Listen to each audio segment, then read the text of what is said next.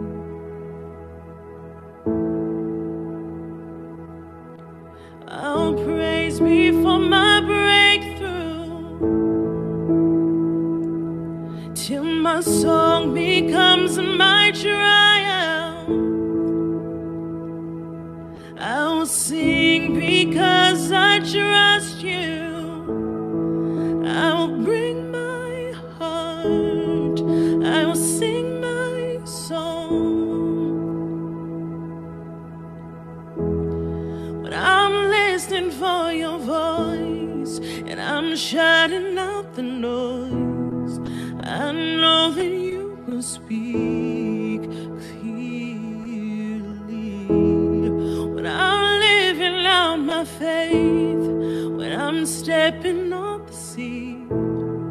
I know you take my hand.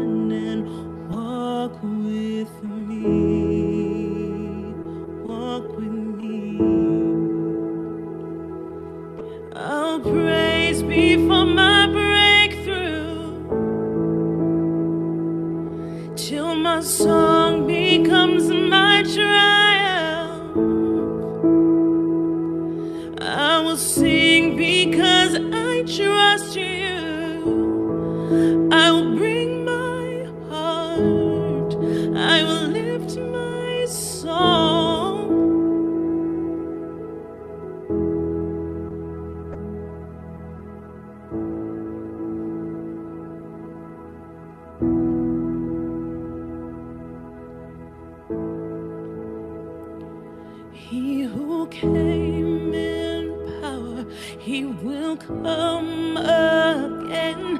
He who heals the sick, he will move again. He who raised the dead won't.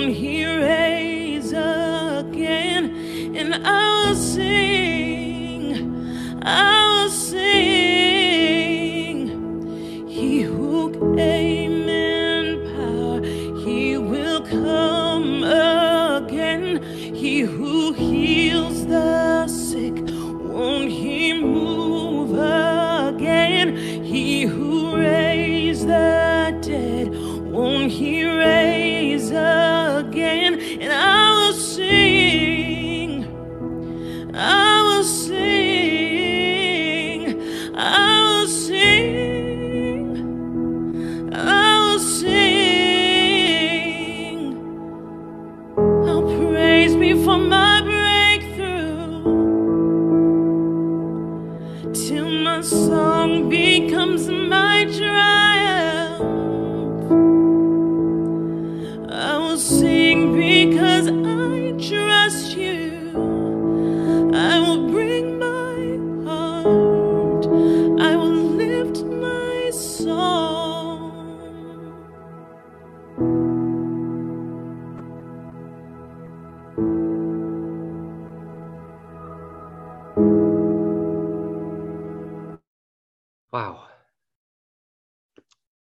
just uh, brings tears to my eyes. It's just, uh, hallelujah. Let's give thanks to Melinda for that gift of beautiful singing. Praise before my breakthrough. Indeed, uh, knowing we are loved by God, that we have been uh, chosen to do good works to bring heaven onto earth, that the, that the Lord is with us and, and walks with us. Let us, let us give praise before our breakthroughs in life. Even though, and, and, and I've got to stress this, we may not know the impact or the outcome of our life's work. And I phrase it this way uh, for the artist whom we're going to center upon for today's third message in our Art Plus Faith series. Well, he was complicated, uh, struggling with life, and he dealt with years of mental illness and depression and poverty. And though praiseworthy, his breakthroughs, they didn't bring about success in his then and now. It was only later uh, posthumously when he was uh, recognized as one of the most famous and uh, most influential figures in the history of Western art. And this artist was none other than Vincent van Gogh. Uh, the, the mention of Van Gogh will certainly bring up conversations of his works uh, in which he completed. It's amazing to think about it that in uh, just over a decade's time, a thousand drawings, over 900 paintings and, and just more. Uh, things like landscapes and still lifes, portraits and self portraits, uh, characterized for the most part, oh, it's just, just these, these bright, bold colors and, and short, expressive brushwork. Or uh, the conversation may be about that only one painting, one painting was officially recorded as being sold while he was alive. Uh, typically, though, you know, the go to when Van Gogh's name is mentioned is how he cut off his left ear, uh, which in reality, it was only part of his earlobe. Or sadly, uh, the conversation may uh, lend itself and go over in the direction that he committed suicide. Well, today, as we focus on Van Gogh, who was he? What, what released within him to become the artist, putting forth the gift God had given him. And as we seek out the sacred with Van Gogh, how, how that is relatable in our, our own lives, the struggling, the wanting without getting now results, uh, the times our mental and emotional, physical and spiritual well being are affected. What do we do? And what does God have to say? In, in the early part of Vincent's life, he wanted to sow the words of the Bible to the poor and working class people. Uh, he was destined to follow in his father's vocational footsteps as a pastor, uh, and thereby he sought a theological education. But Vincent's temperament, and boy, you talk about somebody that had zeal, it distanced him from the religious establishment. And, and maybe that's why the school that he attended assigned him more as a concession than a commission to be a lay evangelist in an impoverished coal mining town that was in southern Belgium. Now, I want you to get this though. Up to this point in his life, now he was age 25. Vincent, at, the age of 25, had already been an art dealer, language teacher, and bookseller. And so you can just sense already angst in the search of his for fulfillment, for his, his call. Well, upon arrival to the coal fields, Vincent wrote in, in one of his letters, and he wrote so many letters to his younger brother Theo. Uh, it's a somber place. And at first sight, everything about it has something dismal and deathly about it.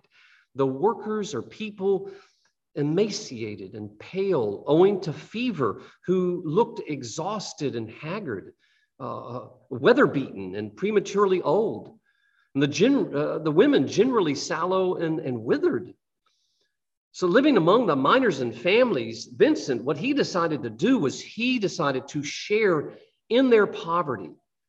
This man chose to sleep on the floor, and what he did was he gave away his possessions. He was so dedicated in his care of these people that it earned him the nickname the Christ of the coal mine. And every Sunday, they overflowed Vincent's worship services. In, in another of his letters to Theo, he wrote, I should be very happy if someday I could draw them so that these unknown or little known types would be brought before the eyes of the people. And that's exactly what he started to do. But then, well, Everything fell apart when a visiting church official discovered how Vincent was living. how he dressed an old uh, soldier's coat and, and wore trousers made of sackcloth. And that, uh, that church official told Vincent that he looked shabbier than the people he taught. And when he found out Vincent was giving his salary to the miners, he was infuriated. And so when he asked, he asked Vincent uh, uh, why he gave everything away. And Van Gogh said, Well, it's what Jesus taught. And that church official went off, went off on Vincent, saying, There is such a thing as too literally interpreting the scriptures. And that's when he then told the young man, Get this, that the conventions he had to dare destroy would take years for the next minister to rebuild. And with that, at the age of 27, Vincent was dismissed as pastor and told to move on, move on to something else. And it was then, it was right then and there, Vincent became convinced he could also serve God in a different way as an artist. And what he did was he considered this opportunity as a rebirth, a resurrection. And it's his words in spite of everything, I shall rise again. Nonetheless, even in that call that he heard and he knew deep down inside, as Van Gogh worked out his artistic style, no one, no one seemed to understand what this impassioned artist was trying to say. It was as if it were a foreign language to them. And through years of rejection, loneliness, and depression, Vincent's mental state deteriorated and so did the state of his spiritual life. Now, I'm going I'm going to stop at this point because I, I want to briefly touch on this aspect of mental health. Um, the COVID 19 pandemic, now with the Delta variant and a couple other variants out there, has caused, goodness gracious, it's caused such a turmoil and upheaval in the lives of way too many in our world, especially young adults and the elderly. And personally, I've witnessed the adverse effects of isolation and uh, in regard to my mother, whose, whose health and well being have declined due to inactivity, and everything, everything has changed around her. Uh, a recent survey conducted by the CDC showed 63% of 18 to 24 year olds have reported symptoms of anxiety or depression 63%, and 25% reporting an increased substance use to deal with that stress, and 25% saying they had seriously considered suicide.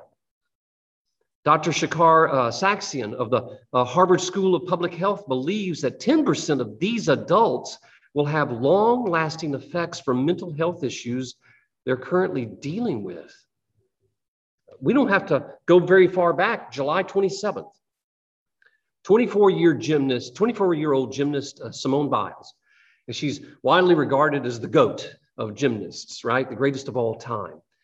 Well, she pulled out of the women's team uh, gymnastics final at the Tokyo Olympics, citing mental health issues that kept her from safely performing complicated and daring routines and after missing several events, Biles returned to the competition.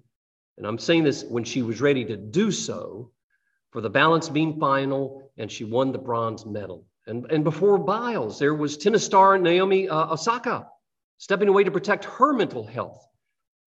And you know, for all the flack they got, because they got a lot, I'll say let's applaud and give thanks to Simone for doing something courageous. Some might say even revolutionary. She, she stepped back in the limelight to take care of herself, later stating, I am more than my medals. Let's applaud and give thanks to Naomi for saying it's okay to not be okay and it's okay to talk about it. You know, this, this move may have been about and, and for themselves, but it's a huge step for every one of us. Yet, there, friends, there are still issues around getting help for one's mental health. For instance, one in three, one in three Black people experiencing mental health problems ever get appropriate treatment. Men, men can also feel stigma around mental health issues, making them less likely than women to get help. seeing a professional counselor when one is struggling, it's important. And that's a stigma that's, that must be overcome. God gave us medical professionals to help with our healing and wholeness. However, how does someone pay for that? Health insurance, with the lack thereof, and that lack has likely risen during the pandemic. Even, even with insurance, therapy can be unaffordable and therapists difficult to find. And moreover, the country needs more culturally competent therapists who understand the needs of people from historically marginalized groups, from Black Americans to LGBTQI plus people. And in addition, face it, we don't have the mental health infrastructure to support people who will go through the psychological ramifications of the pandemic and the horrors of the last year and what we're going through now. The, the inequalities have massively expanded. And here, here, friends, this is where our collective voices must be heard, to, to care for one another. We are called to care for one another, to, to get assistance needed for our well being, to, to rally and direct our concerns to those in leadership and positions to make necessary changes for the better of one and all. Amen. Now, look, there, there are healthy ways to cope with stress, such as uh, easily enough disconnect from social media or taking care of your body, uh, like med- meditation with uh, Rev Jefferson, uh, exercising regularly, eat healthy, eat healthy, well balanced meals, uh, get plenty of sleep. And I'm going to throw in get the COVID uh, 19 vaccination as you're able. How about taking time to unwind, sort of like Viviana said earlier today? Taking time to unwind and just do activities you enjoy and help you relax. Uh, Another way for uh, taking care of yourself is connect with others, yeah, talking with those you trust about your concerns and, and how you're feeling, or connecting with uh, your community or faith based organizations. And as people of faith, we should, we must turn to God for strength and support. Uh, I want to refer back to scripture. I want to refer back to scripture from Isaiah chapter 41. But I also want to say in chapters 40 through 50, these were written to the Israelite exiles in Babylon during one of the darkest moments in their history. And is it, I got to ask, is it any wonder that they started questioning if God had forsaken and abandoned them? I mean, think about it. Do you think they were dealing with depression, anxiety, feelings of hopelessness? Into that context, God speaks through the prophet Isaiah. But you, Israel, my servant, Jacob, whom I have chosen, the offspring of Abraham, my friend, you whom I took from the ends of the earth and called from its farthest corners, saying to you, You are my servant. I have chosen you and not cast you off. Do not fear for I am with you. Do not be afraid, for I am your God. I will strengthen you, I will help you, I will uphold you with my victorious right hand. God tells them, God tells them how much they are cared for, reassuring them they are not alone. Just like we, we are reassured as well that we are not alone. God is with us. You know, it, it might even be prudent that we tape that to our math, uh, bathroom mirror, the part that says, Do not fear, for I am with you. Do not be afraid, for I am your God. I will strengthen you, I will help you, I will uphold you with my victorious right hand. Thanks be to God. Amen. Okay. I'm going to now segue back to Vincent van Gogh. As Unfortunately, his anguish and his despair grew darker and more turbulent. And so on May 8th of 1889, the, this ailing artist, what he did was he self-admitted himself into an asylum uh, to take care of himself, just, and it was uh, just a few miles from Arles, France. And while there, amazingly, this uh, new serenity, it washed over him. And he what he was able to do was set up a studio, giving him direct access to the garden area. And with Vincent, he, he looked over uh, and out on this countryside with his uh, sun washed fields. And then he started to paint again. And get this this is it, it's just wild that in just a year, one year period, he churned out around 150 paintings. Get that? That was almost like one per two days, every two days. That's on average.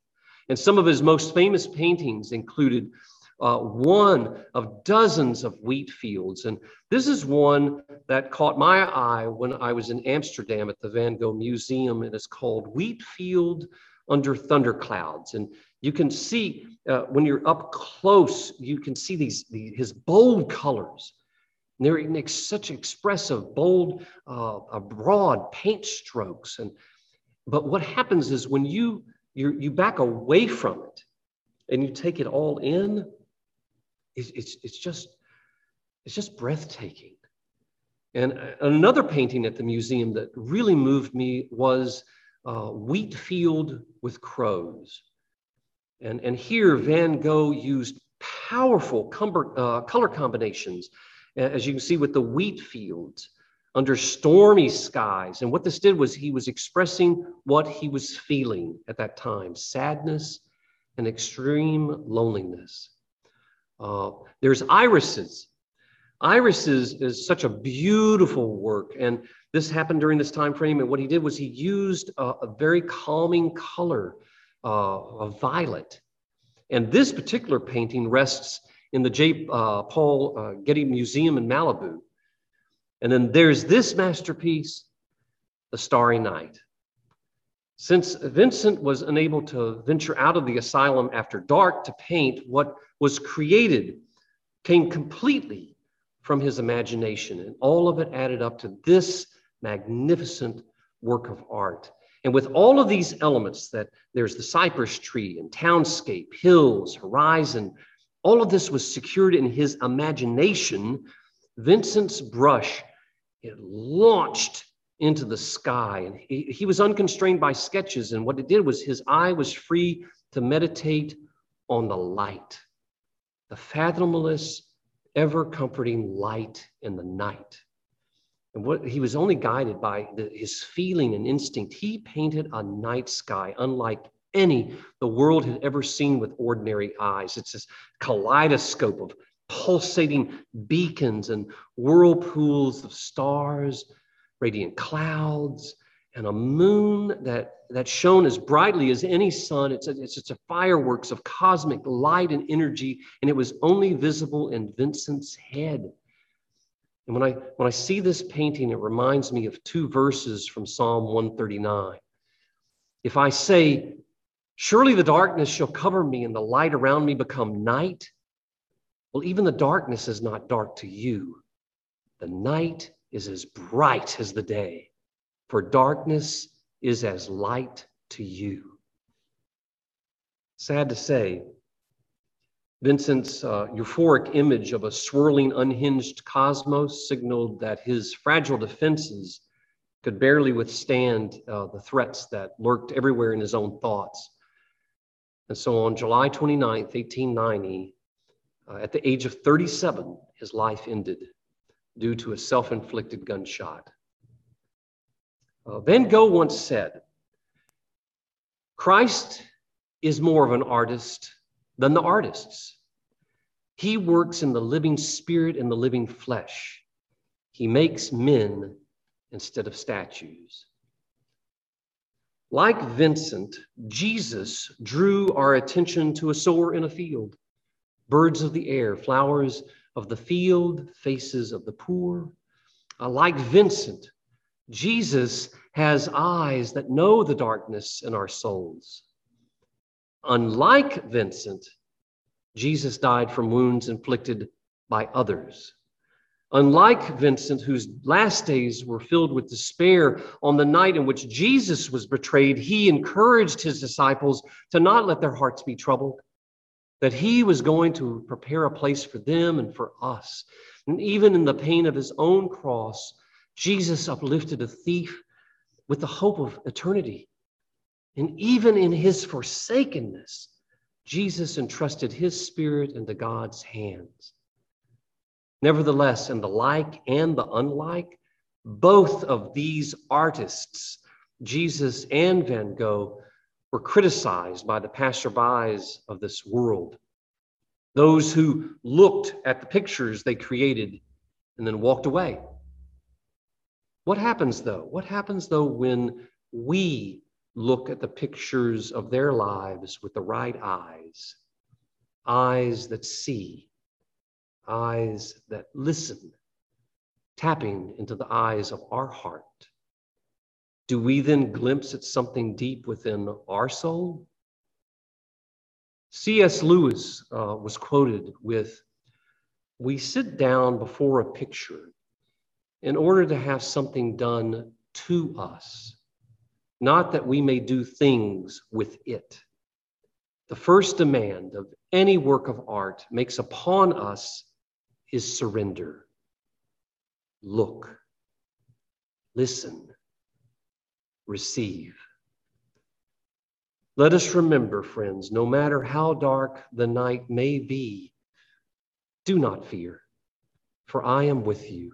Do not be afraid, for I am your God. I will strengthen you. I will help you. I will uphold you with my victorious right hand. Thanks be to God for the life and the works of Vincent van Gogh. And thanks be to God for Jesus, the light of the world, who has come into a world that is filled with darkness. But that darkness can't and will never overcome the light. Amen. Amen. Thank you, friends, so much for being and connecting with us on this day.